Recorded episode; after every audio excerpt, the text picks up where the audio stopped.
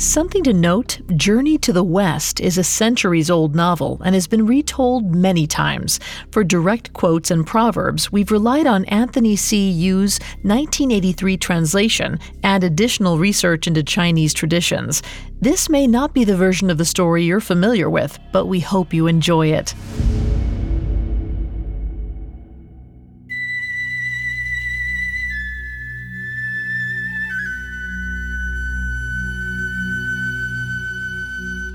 Over a thousand years ago, on an island called Gold Mountain, there lived a young monk named River Float. He was called this because that's how he was found an infant adrift in a basket on the river, bleeding and crying. The crying was perfectly natural the bleeding less so. He was missing a toe, which had seemingly been cut off before he was set on the water. No one could really say why. The abbot of a local temple found him, and it was the abbot who named him. He was a wise and gentle soul and raised the child in the way he knew how, in the path towards enlightenment. Riverfloat was an eager and enthusiastic student and would take on the religious name Xuanzang on his 18th birthday. But he could not be distracted by his studies forever, and one evening he appeared before the abbot in some distress. Most Honorable Qinan, forgive my intrusion. I. I have to speak with you. Is this some question regarding your studies? You know there is no confusion that cannot be solved with good, earnest debate. No, Master. I was actually out in the courtyard discussing the canons of Chan. Discussing? Sounded more like a heated debate to me. I suppose it was. In his anger, the other monk said something that, well, disturbed me. Don't let insults trouble you, young one. What did he say? He said you don't even know your own name, and you are ignorant of your own parents. Why do you haunt these halls playing tricks on others? Men lash out when they're embarrassed. Judging from those words, his ego must have been bruised indeed. But, Master, he was right. Though a human being is born into this world through the forces of yin and yang in the five phases, his upbringing is left to his human parents. How could I have been so ignorant to never have asked after mine? It is no failing of yours, my son. When I found you on the riverbank, I knew I could not spoil your innocence until you had willingly come before me and asked to hear their full story. Do you wish to know? Yes, more than anything. Very well. Follow me.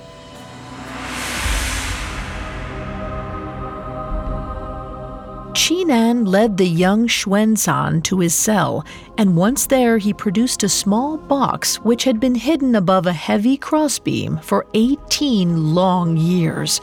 With trembling hands, the young monk took it and undid the latch. This was in the basket beside you. With reverence, Xuanzang opened the box. Inside were two items an inner garment and a piece of folded parchment. The monk unfolded the parchment and saw a note there from his birth mother. The note was written in dried blood, and the story contained within was full of horrors.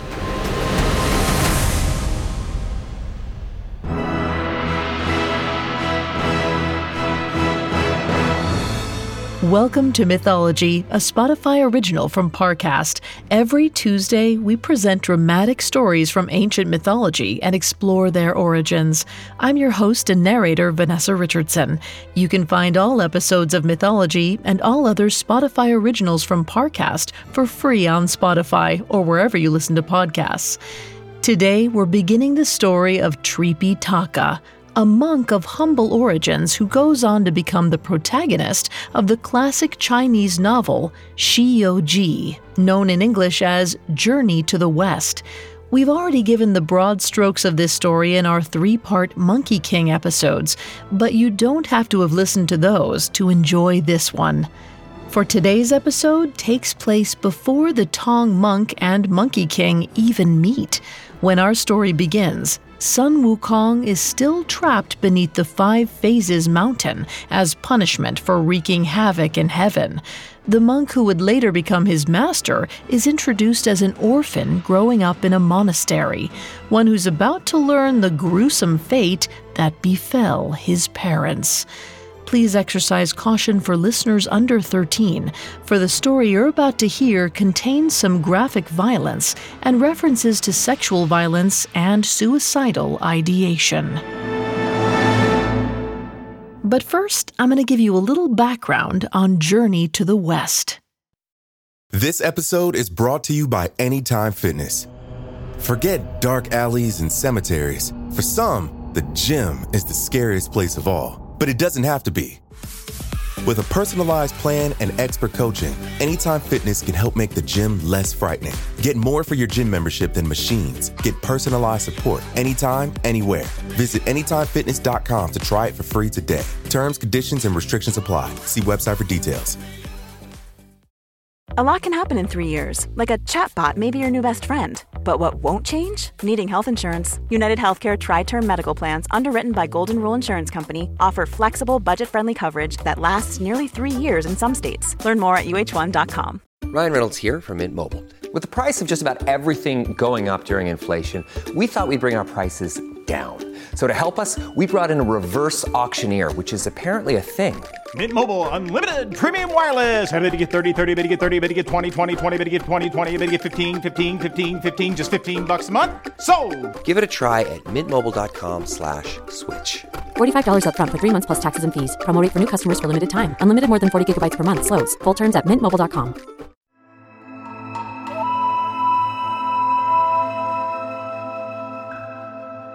As we've noted in previous episodes, Journey to the West is one of the most popular and influential works of East Asian literature in the world. It's a dense 100 chapter adventure story full of thrilling vignettes and spiritual lessons. Key to the second part is the novel's hero, a monk who comes to be known as Tripitaka. Tripitaka, a monk of the Tang dynasty, is the spiritual heart of the saga. While his companions, such as the Monkey King, bend and even break rules in order to succeed, Tripitaka is resolute in his Buddhist faith. Though he comes up against monsters, demons, and ruthless murderers, he never wavers in his pacifism, which makes him the ideal Buddhist hero, but also puts him in incredible danger throughout his journey. We'll begin with the story of his birth and this is where we'll get a little controversial.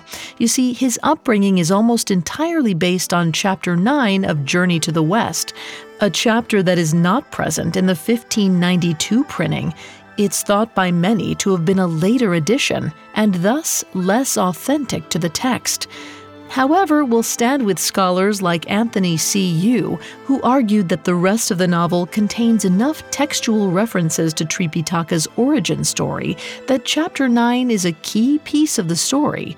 In his words, These later allusions certainly cannot be construed as incontrovertible proofs for a lost chapter. It may be safely asserted, however, that the author of the 100 chapter novel is thoroughly familiar with the tradition of the birth and adventures of the infant Xuanzang, popularized in the dramas of Yuan and Ming China, and that he has consciously and skillfully exploited this tradition in his narrative. Since Yu's assertion, some evidence has indicated that Chapter 9 comes from an edition of Xiyouji that predates the 1592 edition, but that's a rabbit hole we aren't going to dive down right now. It's time we got to our story. We meet our young hero at a key point in his life. Already wise beyond his years, he's about to discover the story of his parents. A tale which would make even the most Zen monk lose his composure.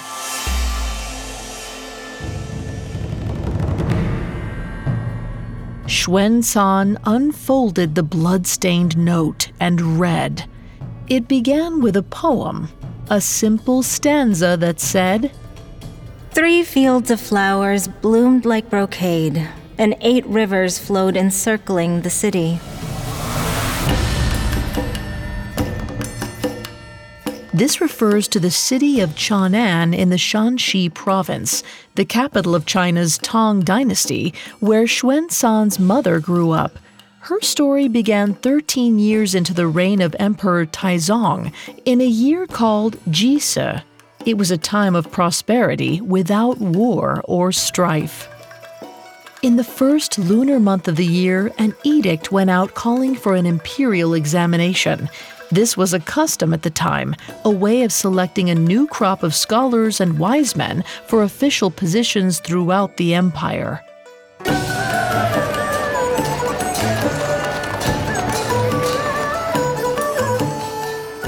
For women like Yin Wenjiao, daughter of the chief minister, this examination was a nuisance. For days, the streets of Chang'an would be clogged with visitors from all over China. It was annoying, but perhaps an opportunity for a young unmarried woman. She stood at her window, turning an embroidered ball over in her hands as the newly minted scholars passed below her. Her eyes alighted on one of them, a handsome man who seemed deeply uncomfortable with the pomp of the procession. She knew him immediately to be Qin Yi Guanrei, a scholar who had achieved the title of Zhuang Yuan, the highest possible honor. Saying a quick prayer, she hurled the ball at his black gauze hat. Hey! Who threw that? Guanrei didn't see where the soft missile came from, nor did he realize what its purpose was until a handful of attendants swarmed his horse and began to escort it away from the procession. What are you doing? Hey, you, stop that! Is this legal? Guanrei was made to dismount and brought inside. He was about to protest again when he saw the woman waiting for him at the top of the stairs. It is perhaps worth mentioning that her nickname was Mantang Jiao, or a Hall of Loveliness. And for good reason, too. My lady, a thousand pardons, but is there something I can do for you? I'm part of a rather important procession. It depends. Do you know why I summoned you here? Summoned? It seems more like a brief kidnapping to me. I can return you to your academic friends if you'd rather. No, no, no. I should thank you. In truth, the procession has been rather exhausting. How long have you been processioning? Three days. My father always said he thought the celebration was a greater ordeal than the tests themselves. Your father? Chief Minister Yin Kaishan. You may have met him. Not as of yet. you will. You still haven't answered my question. Do you know why you were summoned here? Well, someone hit me with a ball and. that was me. I wanted to ask if I might steal you away from these festivities for an entirely different sort of ceremony. It didn't take Guanrei long to pick up on what Wen Jiao was driving at. Marriages happened fast back then. There was little room for endless flirtation or the romantic trial and error that has become the custom in modern times. And to both involved, this seemed to be a perfect match. As a minister's daughter, Wen Jiao had high standards for the man she would marry, and with the likelihood of an official posting very soon, Guanrei wouldn't have much time for courtship. It was, after all, fate that brought them together, and fate that set them on the road to Jiangzhou, where Guanrei was to serve as governor. It was late spring and the weather was idyllic, as Wen Jiao noted in her account. A soft wind circled to green the willows. A fine rain fell to redden the flowers.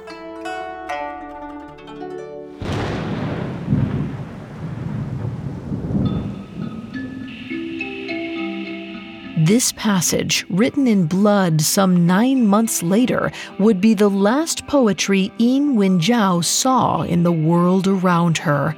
It was an arduous journey. They walked by day and slept by night. Though they had a young man to assist them with their belongings, progress was slow. Between weather delays and stops to inform Guan Rei's family about their son's fortune, it was months before they made any conceivable progress.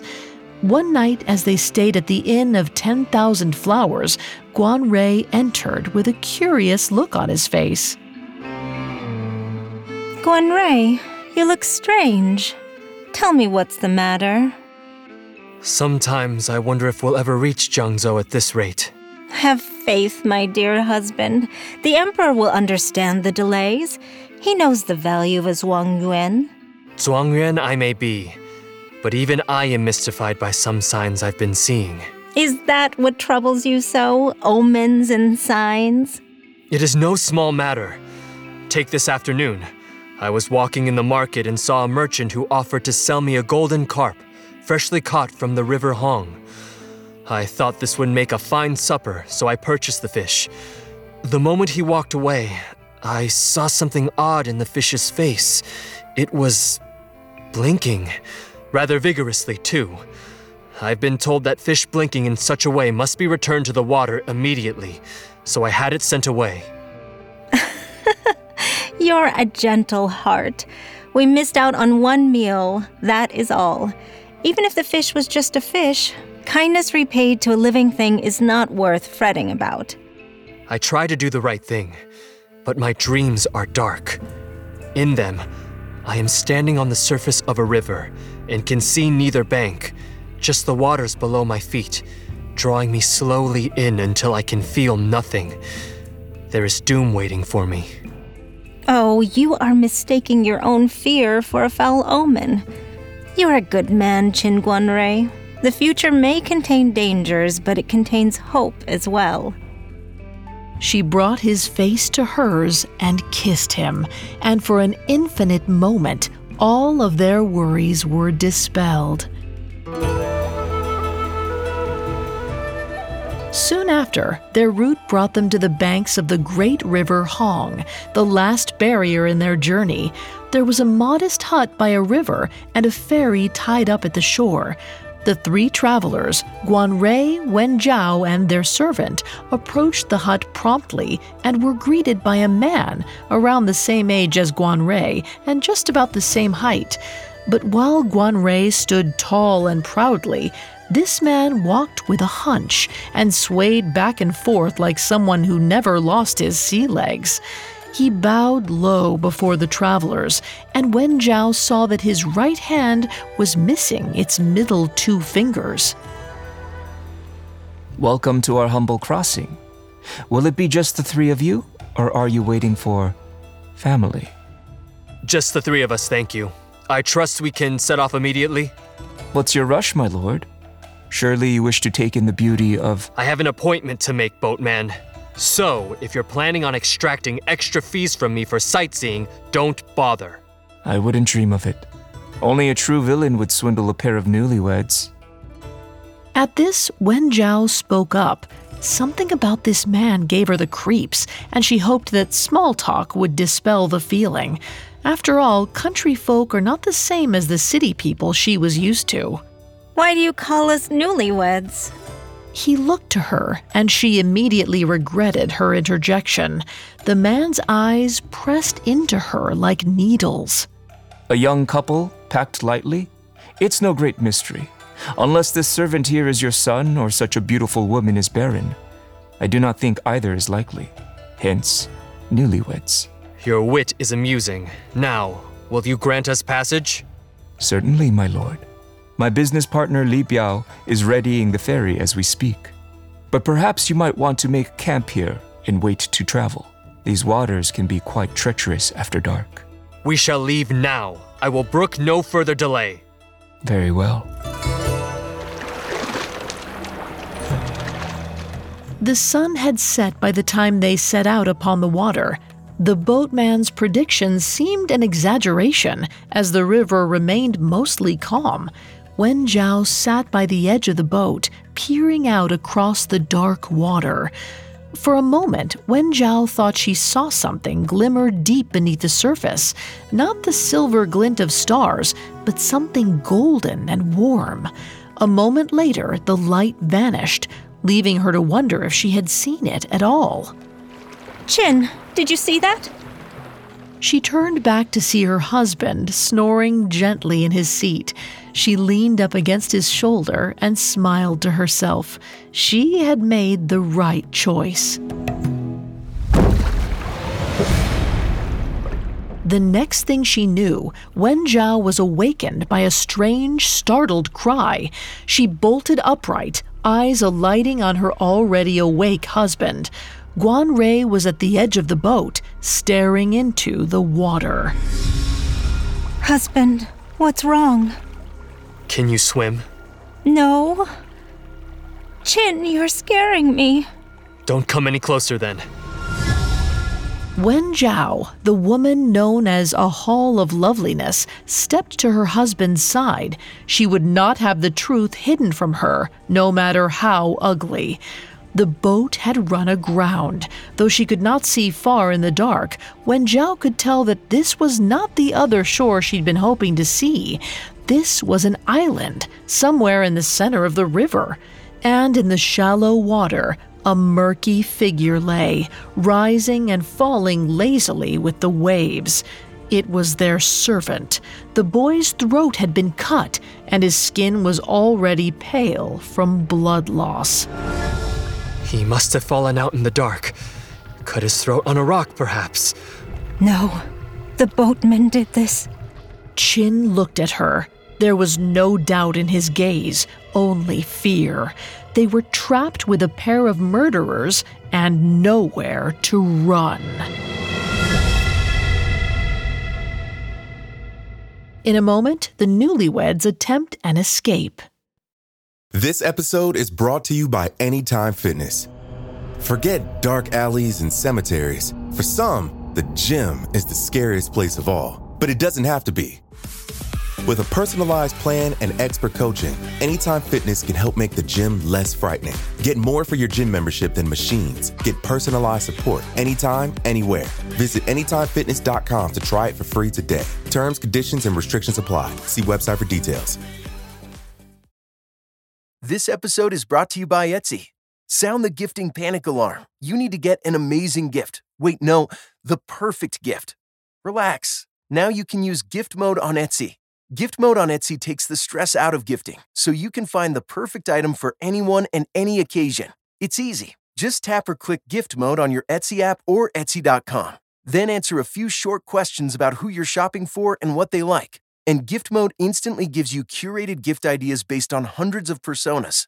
Now it's simple to find gifts made by independent sellers for all the people in your life. So whether you need a housewarming gift for the new homeowner or a birthday present for the pickleballer, Gift Mode has you covered. Need to find the perfect gift? Don't panic. Try Gift Mode on Etsy now. Now back to the story. The night was silent on the River Hong, as silent as the grave.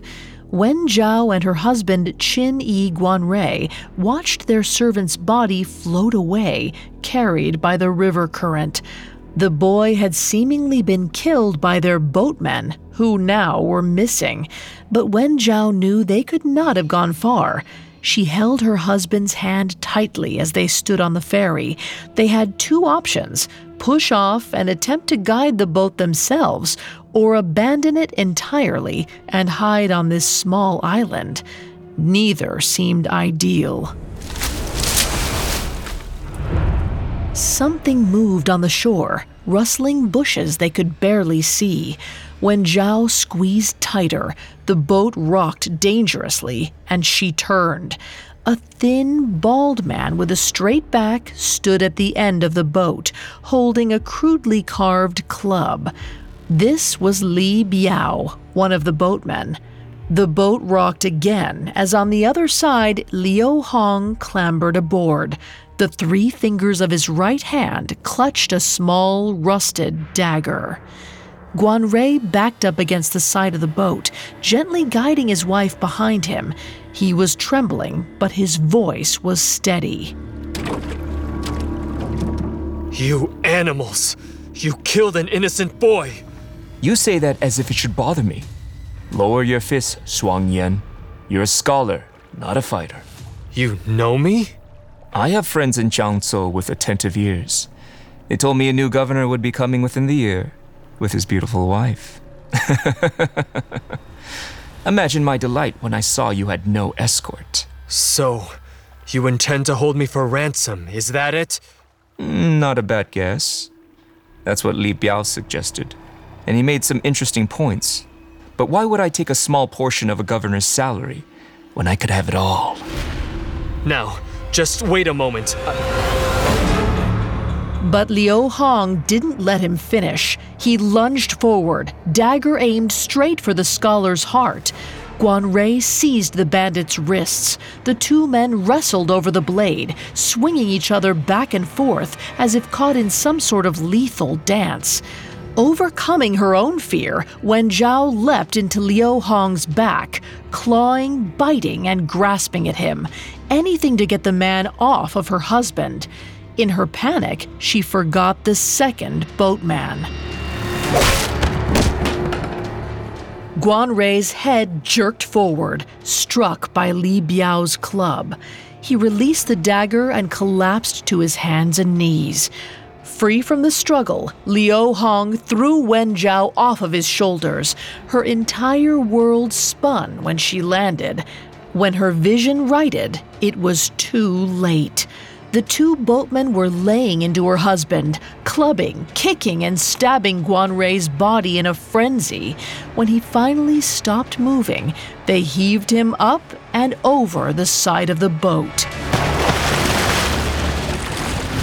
Wen Zhao shrieked and ran to the side of the boat, Guan Rei's body did not float like their servant, it sank like a stone, disappearing into the dark water with a glint of gold finery.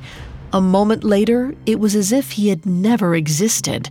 Not hesitating, Wen Zhao heaved herself up to the edge of the boat, ready to jump in. But the boatmen seized her and pulled her roughly back into the ferry. He's gone, dear. You mustn't throw yourself after him. Just try and stop me. We're both very good swimmers, my lady. Are you? Jump off this boat, and we'll just bring you back. What do you want with me? Why don't you just kill me and get it over with? That'd be a terrible waste, wouldn't it, Lee? I'm going to need you alive to establish my cover story. I beg your pardon. You're looking at the new governor of Jiangzhou. We're going to have a contract, you and I. If you break this contract, I will gouge out your liver and your heart while you are still breathing. You understand? I understand. Then let's be on our way. And from now on, refer to me as Qian Guanrei, yes? The boatmen set off down the river, Li Biao guiding the craft, while Liu Hong went through Qin Yi Guanrei's clothing to find vestments that would suit him. With both her captors preoccupied, Wen Zhao could have done something, anything, but the murderer was right. If she flung herself into the water, it would only make her punishment more severe. She did not fear death, but pain was another matter entirely. So she sat in the boat, thinking that with every stroke of the oars, they were going further and further from her husband. Morbid thoughts filled her mind. How long until the fish ate his flesh away and there was nothing left but bones? What parts of her husband would survive, lying all but forgotten on the riverbed? There was indeed a part of him that survived, she was sure of it, but it was not in the river, it was growing within her.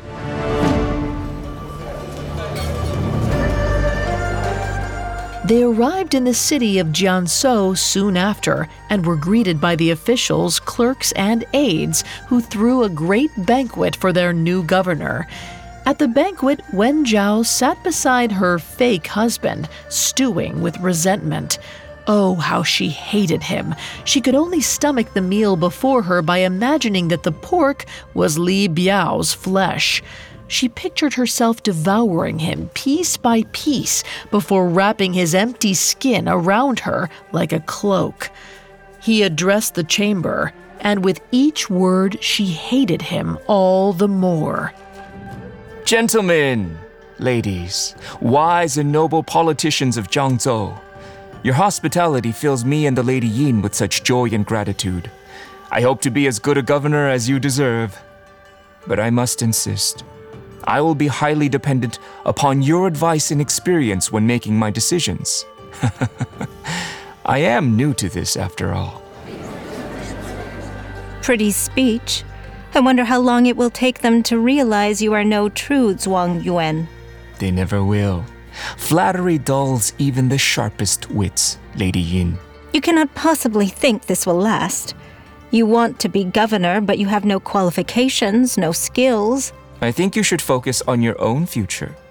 For instance, how long will you think of yourself as a captive rather than a wife? After all, this is not so much worse than arranged marriage, don't you think? I chose my husband. Is that so? Well then, you chose a man fated to die by my hand. So, in a way, you chose me as well. From her first day at the governor's mansion, Wen Zhao began to devise ways to escape. She must have written a thousand times to her father, Chief Minister Yin. All she needed was one letter to get through, and Liu Hong's ruse would be up but he must have bought the servants' trust early on. They would take her letters, but not a single one left Jiangzhou. She knew this because she found a scrap of parchment written in her hand in the ashes by their stove. The one mercy of Liu Hong's new position was that he would often be called away on affairs of state, leaving Wen Zhao to her own devices. He barely noticed when her belly began to swell and it was during one of these trips that it finally happened. Wen Zhao was walking through the pavilion garden when she was seized by a horrible pain and collapsed into the earth, wetness spreading down her legs. She clenched her jaw, resisting the urge to cry out. She did not want anyone to hear, least of all the servants who would report to Liu Hong. Hand over agonizing hand, she crawled to a private chamber where she was sure no one could hear her screams. By the time her child was born, it felt as if every ounce of strength in her body was gone. Hello, little one. I wish we had more time together. I don't even know what to call you. That evil man has tainted both my name and your father's. Wen Zhao's luck had run out, it seems. Liu Hong had come home, just in time to walk in on Wen Zhao with a newborn baby. Shock registered on Liu's face for a moment before it hardened into rage. Give it to me. Now! Wait, please. You must have known this would happen. Surrender the child now, and I will make sure it has a quick and painless death. But, husband, you are so busy. How am I to know you'll do it properly? Perhaps I could take care of this for you. You must be tired after your trip. Rest a while, and I will. Uh, I will dispose of the baby tomorrow morning. Let me do it in my own way, please. Hmm. How would you do it? I would sink the baby in the river just as you did with their father. That way they may see each other in the next life. Once we are rid of them, I mean it, we can begin our life together properly. Be rid of the last piece of Chen Guangrui. Very well. But bring me some piece of the child to know that it is done. A finger or an ear, perhaps. Of course, my husband.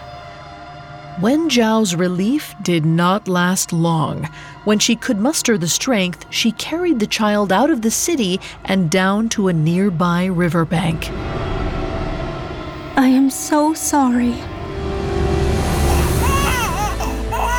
With a knife taken from the kitchen, she cut off her child's little toe, both as proof of the deed and maybe, just maybe, a way to identify them when they grew up. Then she cut her own finger and wrote a note in blood, relating her whole story. It ended with the line Do not judge me too harshly for my failings, little one. I will live in this gilded prison until you come and find me, or until fate decides I should join your father. All my love, Yin Wenjiao.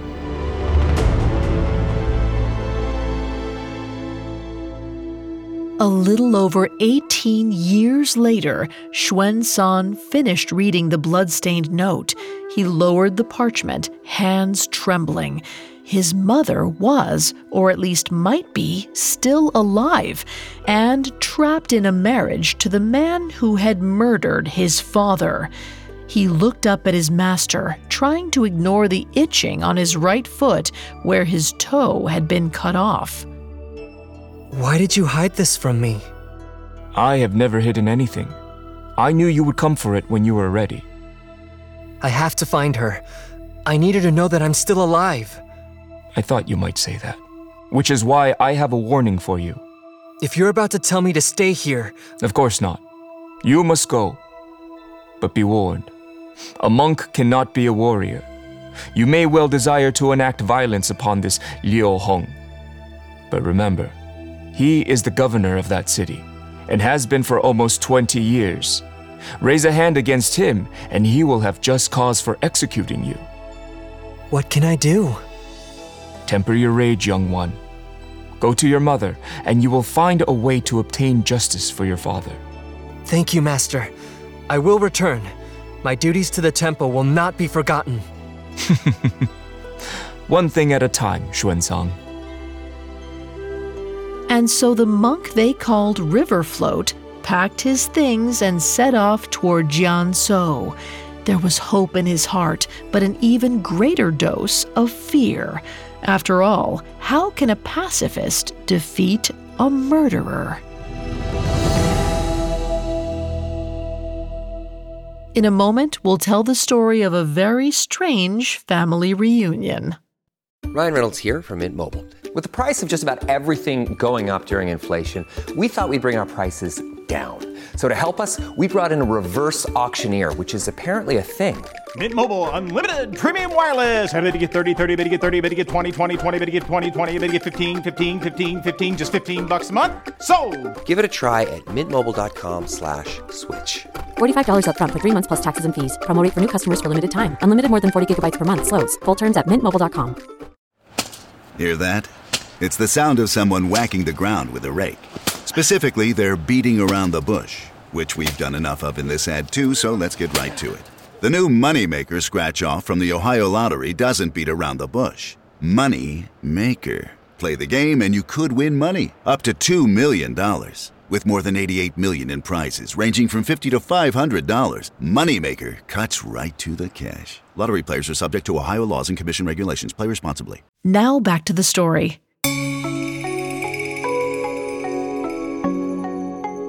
Let us begin this part of the story with a proverb, oft quoted by the Bodhisattva Guan Yin. It goes A man with good intent will win heaven's assent.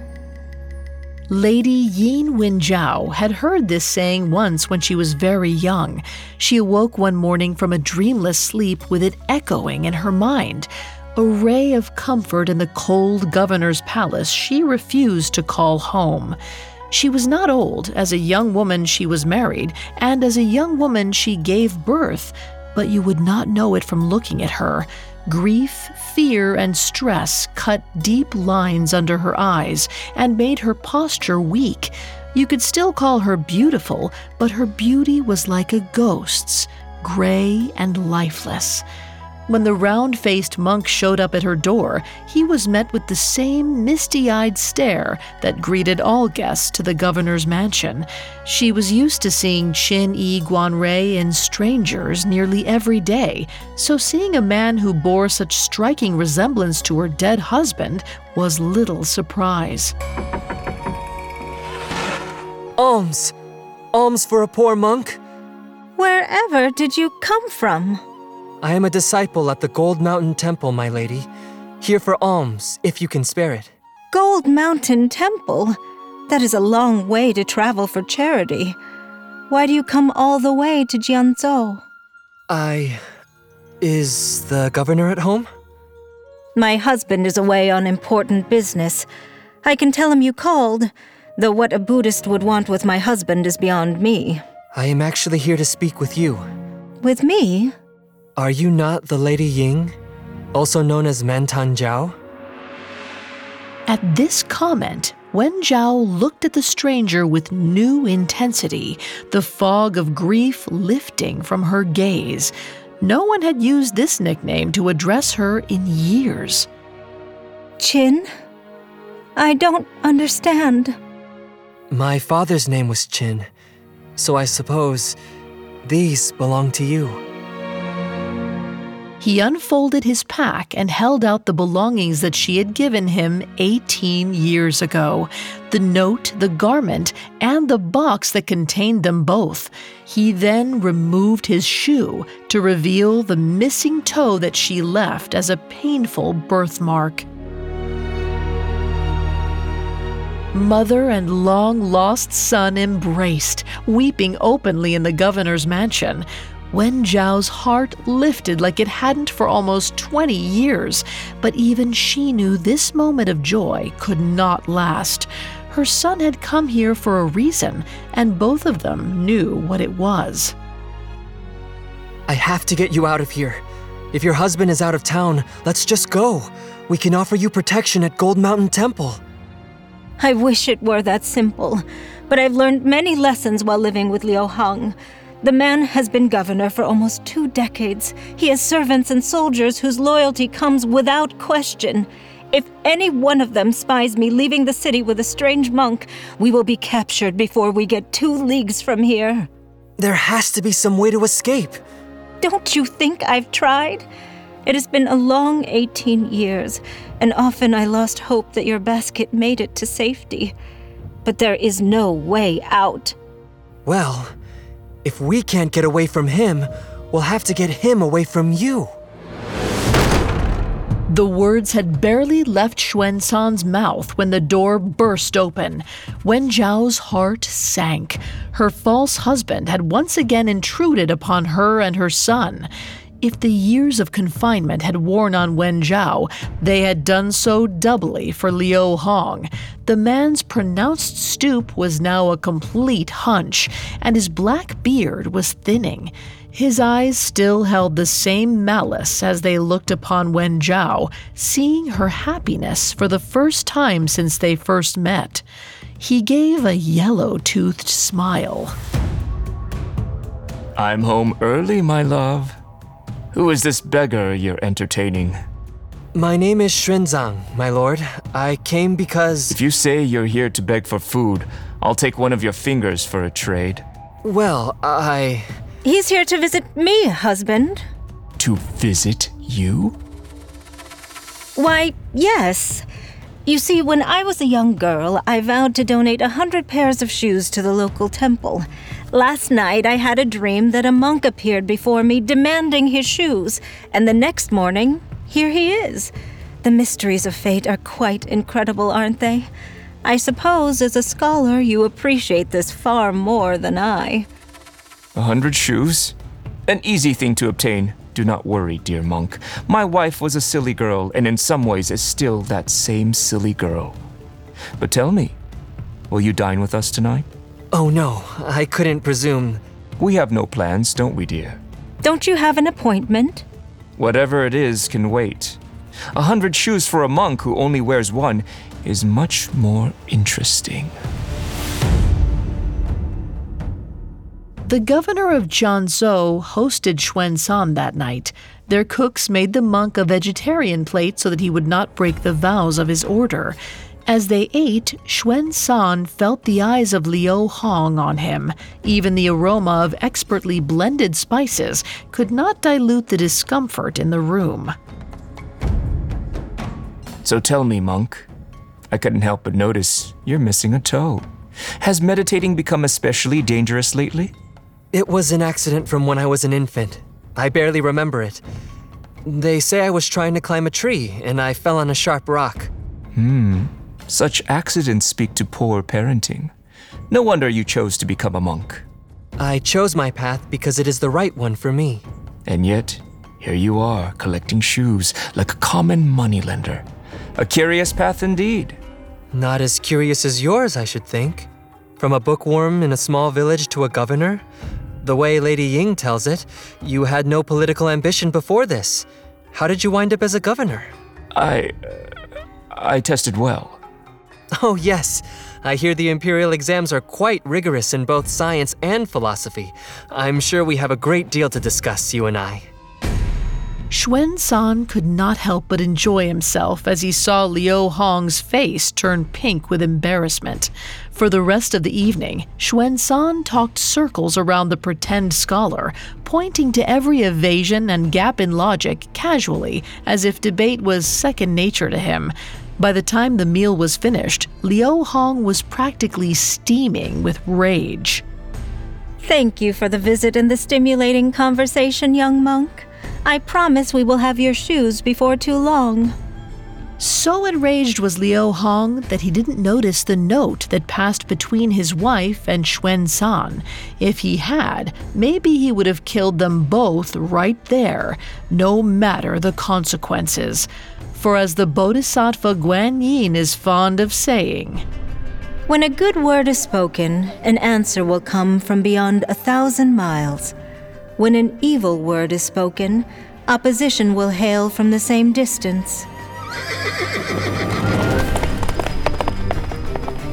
In Xuanzang's hands, the letter found its way from Jiangzhou to the capital city of Chang'an. There it was opened by the monk's grandfather, Chief Minister Yin Kaishan. He read of the hardship and cruelty his daughter had suffered under for the last 18 years and was outraged. With the approval of the emperor, he sent a column of riders on horseback to Jiangzhou. Liu Hong awoke to find his mansion surrounded. He shook his wife awake in a panic.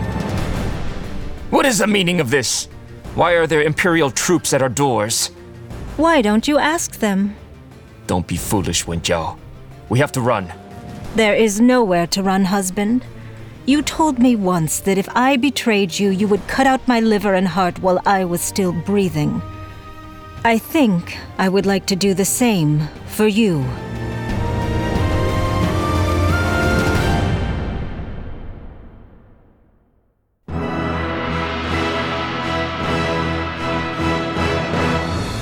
Thanks again for tuning in to Mythology. Next week, we'll see the men who broke Xuanzang's family brought to justice and see what happens when the monk has a visit from the Bodhisattva herself. For more information on Xuanzang and his adventures, we found Anthony C. Yu's translation of The Journey to the West instrumental to our research. You can find more episodes of Mythology and all other Spotify originals from Parcast for free on Spotify. If you enjoy mythology, you'll love my other podcast, Tales. Tales presents fairy tales the way they were originally told, orally and unadulterated. Traditional fairy tales aren't exactly suitable for children, and every Wednesday we dive into another dark, classic tale. See you next week for the next part of this epic story. Mythology is a Spotify original from Parcast. Executive producers include Max and Ron Cutler. Sound design by Brian Golub, with production assistance by Ron Shapiro, Trent Williamson, Carly Madden, Isabella Way, and Joshua Kern. This episode of Mythology was written by Robert Teamstra, with writing assistance by Andrew Kelleher, fact checking by Bennett Logan, and research by Adriana Gomez. The amazing cast of voice actors includes Tom Bauer, Drew Lawn, Jen Wong, and Brian Kim. Mythology stars Vanessa Richardson.